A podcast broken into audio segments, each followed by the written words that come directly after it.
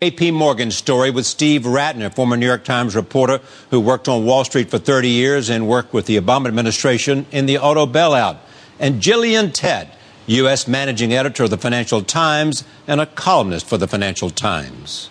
This is not a life threatening event. It's for JP Morgan. It's not systemic. It doesn't involve counterparty risk. It doesn't involve meltdowns. It doesn't involve all the things that we're really scared about. This is like making a bad loan, which JP Morgan and other banks have made many times. Anybody inside JP Morgan should have hang on, said, well, hang on a sec.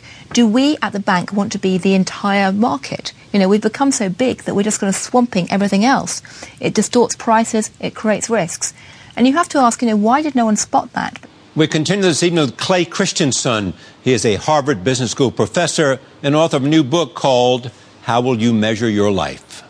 What you really need to understand is what causes these things to happen.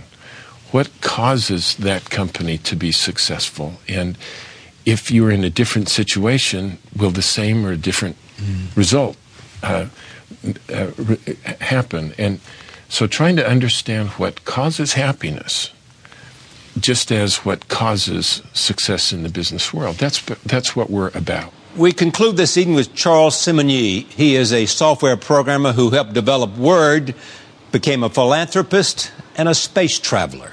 I don't think any of us would have thought that in the first uh, decade of the 21st century, private individuals could go to, uh, to space and participate in, in, in space missions people, not people who have the right stuff, but, but uh, the rest of us, if you will. Mm. And, uh, and this uh, door was open. Steve Rattner, Gillian Tett, Clay Christensen, and Charles Simonyi when we continue.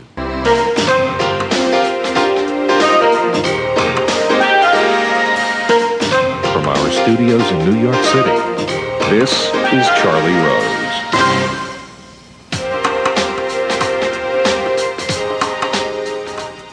JP Morgan, one of the world's most powerful and influential financial institutions, is under fire. Its reputation is being questioned following an estimated $2 billion loss last week. The announcement comes as authorities worldwide tighten restrictions on financial institutions and ask new questions about the need for regulations. According to a statement released today, the chief investment officer who presided over the trading loss has resigned from the bank. Jamie Dimon, JP Morgan's CEO, acknowledged the bank's shortcomings in an appearance Meet the Press yesterday. I do, I do want to put in perspective the company is going to earn a lot of money this quarter. And so it's a very strong company. We made a terrible, egregious mistake. There's almost no excuse for it. If you read all my chairman's letters, we always talk about what we did wrong. Always what we did wrong, how we can get better. No one in business doesn't make mistakes.